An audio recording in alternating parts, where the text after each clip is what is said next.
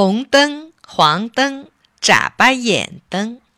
汽车上有许多灯，其中最漂亮的要数尾巴上的小红灯了。有一天，小红灯问司机：“叔叔，为什么没有把我安在车头上呢？您看，车头上那只小黄灯，还有车旁那只眨巴眼灯，都没有我漂亮。”司机叔叔笑了。灯光不是为了好看。最重要的是有用处，可是小红灯还是不明白。一个冬天的早晨，雾好浓呀，马路上只听见汽车喇叭响，什么也看不见。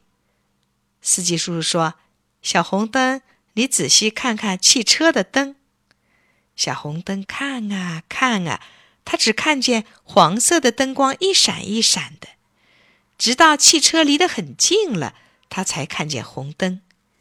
小红灯问：“这是怎么回事？”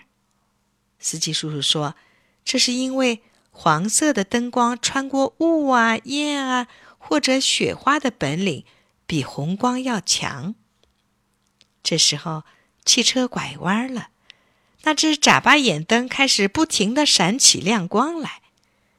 小红灯又问：“叔叔。”你看那只灯是不是有毛病呀？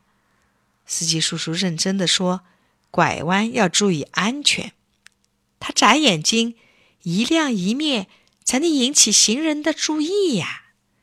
小红灯明白了，可又有点难过。那我一点用也没有吗？司机叔叔连忙说：“不，你的用处可大了。当汽车要慢下来的时候，或者……”